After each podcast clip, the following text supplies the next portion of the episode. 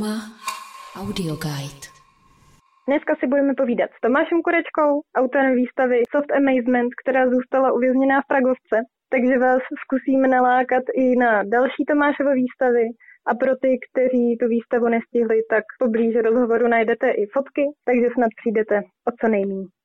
Tomáši, mě zaujalo to, že jsem eh, četla, že vlastně ty výstavy poslední dobou koncipujete spíš jako celé prostory, že to není o jednotlivých objektech, ale o nějakém celku. Hmm. A že ten celek má vždycky vypovídat o někom, kdo ten prostor potenciálně obývá. A pochopila jsem, že ho nazýváte jako vypravěč. Tak mě zajímalo, hmm. Hmm. co mi můžete říct o vypravěči tady té výstavy. Jasně. Já, tak já vás taky zdravím, Kateřino, a děkuji za tuhle rozsáhlou otázku na úvod. Já možná uh, ze začátku odpovím na to, jak teď koncipuju výstavy a pak se dostanu k vypravěči. A vy jste zmínil, že teď takhle pracuji a vlastně takhle nepracuju uh, pořád, ale poslední dobou uh, normálně jsem se zabýval první klasickými médii, jako je malba, socha, objekt a tak dále ale čím více jsem si uvědomoval, že mě spíš zajímá jako prostředí, nebo vlastně i to, že si na to člověk tak trochu jako hraje. Takže začal jsem se zabývat těmi vztahy. Mě, mě teď fascinuje na tom to, že já vlastně jsem nastoupil na Akademii výtvarných umění do intermediálního ateliéru právě i z toho důvodu, že vždycky jsem dělal tak trochu i věci bokem a na téhle výstavě konečně se mi podařilo přijít to jako, tak jako komplexní uh, podle svých představ celou tou výstavou byla protkána taková eh, orientální vůně, takže člověk, když procházel třeba tím závěsem do té zadní místnosti, tak vlastně to mohl vnímat všemi smysly a vlastně i tím pohybem svým. Byly tam určitý takový detaily, který, eh, který člověk mohl zažít vlastně na, jako, jako ten aktér trošku. Ta výstava se jmenuje Soft Amazement. Eh, návštěvník, který se tam vyskytne, tak se vyskytne v prostředí jak vy jste správně řekla, vypravěče. A ten výpravěč a jeho charakter může být eh, v tomhle případě dokreslen a jedním fragmentem, který se nachází ve výstavě, eh, já tomu říkám eh, sekce šatna, a je tam kus oděvu, který samozřejmě všichni známe, je to sako, který může mít různý vodítka k určitým tématům, ke kterému se celá ta výstava může i vyjadřovat. A to sako má na zádech takovou stylizovanou žraločí ploutev, takže ten, ten vypravěč nebo ten charakter toho člověka může být eh, skrze tady tuhle tu no, módní záležitost vlastně tak dokreslen. Takovým jako stěžením dalším objektem je, je zátěžový koberec, který si na zdi už vlastně zátěžový koberec odkazuje k nějaký současný práci, kdy člověk chodí do práce, kde je vyloženě funkční prostředí na to, aby si vydělal ten svůj kapitál, za který si může pořídit a potom nějaký, no, nějaký věci, které ho zařadí do určitý a třeba i společenské vrstvy. A proto tam vlastně vysí ten koberec, který je takovým vlastně určitým, dá se říct, jako vlastně archetypem nějakého luxusního zboží. Vlastně v baroku třeba ty koberce ani, ani nevěšili, ale dávali si je třeba na balkóny, aby vlastně lidi věděli, že, že mají a na to si pořídit vlastně luxusní koberec. A tady, i když, i když ten koberec tam vlastně nějakým způsobem je, tak ty ornamenty tam nejsou, takže je to vlastně taková utopická vlastně narážka na celou tu situaci, kterou se to jako zabývá ta výstava všechny ty objekty jsou vytvořeny tak a rozmístěny, že ten příběh pro každého vlastně může být eh, trošku jiný a, a může si všímat eh, různých detailů, které v tom interiéru jsou. A některé ty práce, třeba jako jsem popsal tyhle dvě, jako to sako a koberec, jsou vlastně eh, tím postupem práce dost popisný. Ty věci můžou být hodně čitelné a pak tam jsou vlastně věci, které jsou trošku schované. Takže nejde o to, aby i ten divák si ten příběh tak trošku sám prožil. Ono, celá ta výstava eh, je koncipovaná tak, že když ten divák vejde, tak jakoby navštívil vlastně tak trošku tajně to prostředí toho vypravěče. Zkoušel jste se některých návštěvníků nebo třeba svých známých, kteří tu výstavu viděli, ptát na to, co si z toho odnesli? Máte hmm. nějakou takovouhle zpětnou vazbu?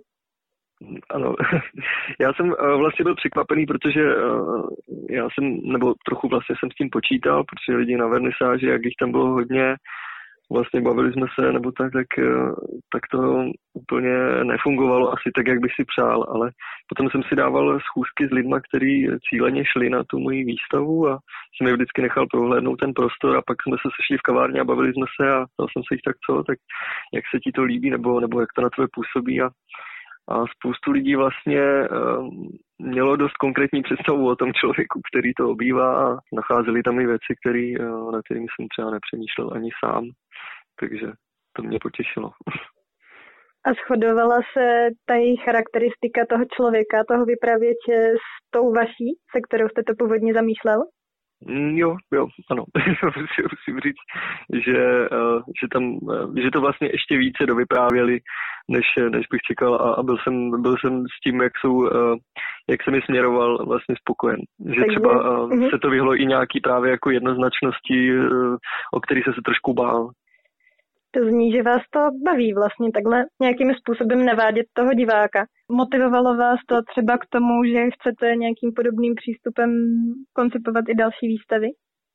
Jsem rád, že to mohlo vzniknout, protože už jsem od minulého roku nad tím přemýšlel, nad tímhle tématem a chtěl jsem to nějak komplexně vytvořit, což se podařilo právě v Pragovce a jsem za to rád a teď budu pokračovat v podobném duchu. Vlastně teď se nejvíc zaměřuji na svoji závěrečnou diplomovou práci, kterou budu dělat. Uvidíme, kdy teda bude výstava, to se ještě, ještě neví, řeší se to, takže možná v září. A potom budu mít jednu společnou výstavu v Pardubicích a chystám něco v Ostravě, kde by měl být podobný přístup tak jsme tímhle i trošku nevnadili posluchače, kterým třeba tady ta výstava utekla. Vy se takhle víc věnujete historii, jsem pochopila. Mně je to velká součást, rád v tom čtu, rád se v tom pohybuju a už vlastně od jsem třeba četl nějaký, uh, nějaký knížky různý, uh, které se zabývaly historií.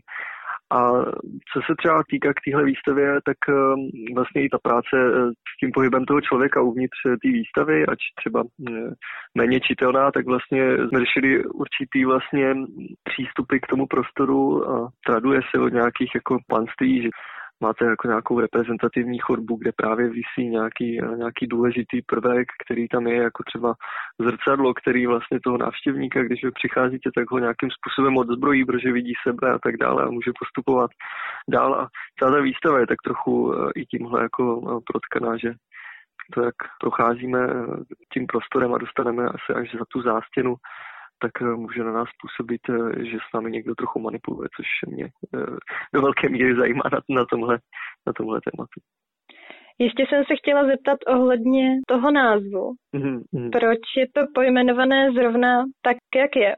Trošku to působí vlastně, že je to i nějaká jako scéna filmová, tak jsem hledal nějaký uh, filmový název, který by byl trochu popový, jako něco třeba jako velká nádhera, něco v tomhle smyslu, jako nějaký jako hm, prostě trhák nebo něco v tomhle duchu, takže jsem hledal název a no, vymyslel jsem tohle a vlastně i potom uh, ten plagát a vizualita toho, toho, jak to vypadá, tak by měl odkazovat nějakému takovému popíku trošku. Ještě mě zaujalo, že jste teda říkal, že jste na té výstavě nepracoval sám. Jaké to pro hmm. vás je, když pracujete s dalším umělcem?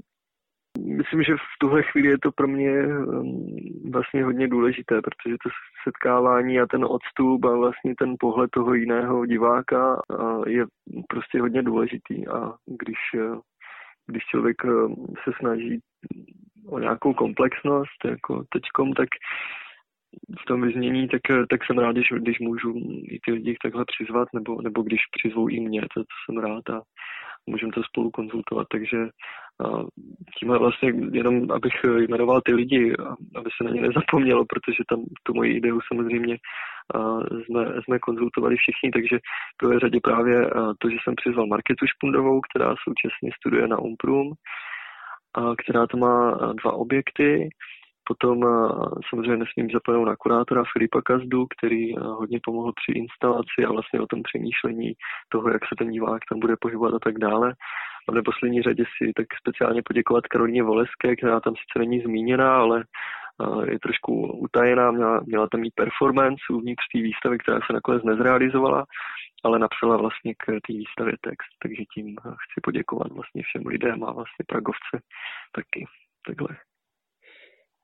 Tak jo, máte něco, co byste k tomu ještě chtěl dodat?